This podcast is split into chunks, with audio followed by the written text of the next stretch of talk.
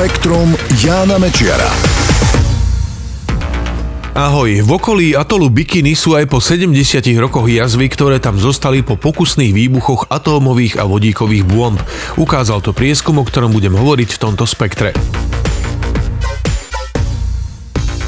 Morské dno pri atole Bikini je stále posiate stopami po 22 jadrových bombách, ktoré tam americká armáda odpálila počas testov medzi rokmi 1946 a 58.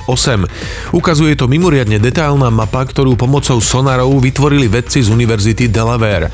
Pri mapovaní odhalili dva mimoriadne veľké krátery po výbuchoch, ktoré boli doteraz neviditeľné. Jeden z nich pochádza z testu nazvaného Baker. Bol súčasťou projektu s názvom Crossroads, teda kryžovatky, pri ktorom sa v roku 1946 skúmali následky jadrového výbuchu na lode. Americká armáda vtedy dala dokopy 240 rôznych plavidiel, niektoré boli nemecké a japonské, naložila ich rôznym množstvom munície a paliva a potom odpálila dve atómové bomby v ich blízkosti. Pri teste Baker to bol prvý výbuch takejto zbrane pod vodou. V priebehu niekoľkých sekúnd vyleteli do výšky 1,5 km viac ako 2 milióny tón vody, piesku a ďalšieho materiálu z morského morského dna.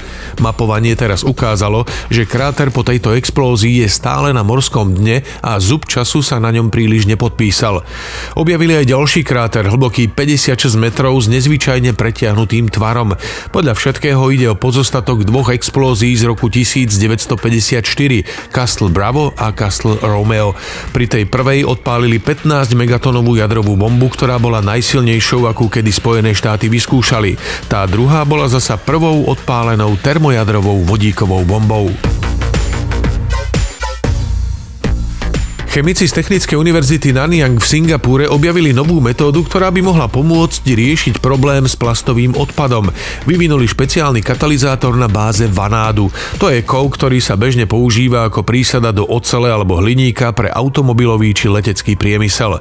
Keď vanádový katalizátor rozpustili v roztoku obsahujúcom bežné plasty a ten roztok vystavili umelému slnečnému žiareniu, väzby medzi uhlíkovými atómami v plastoch sa do 6 dní rozpadli.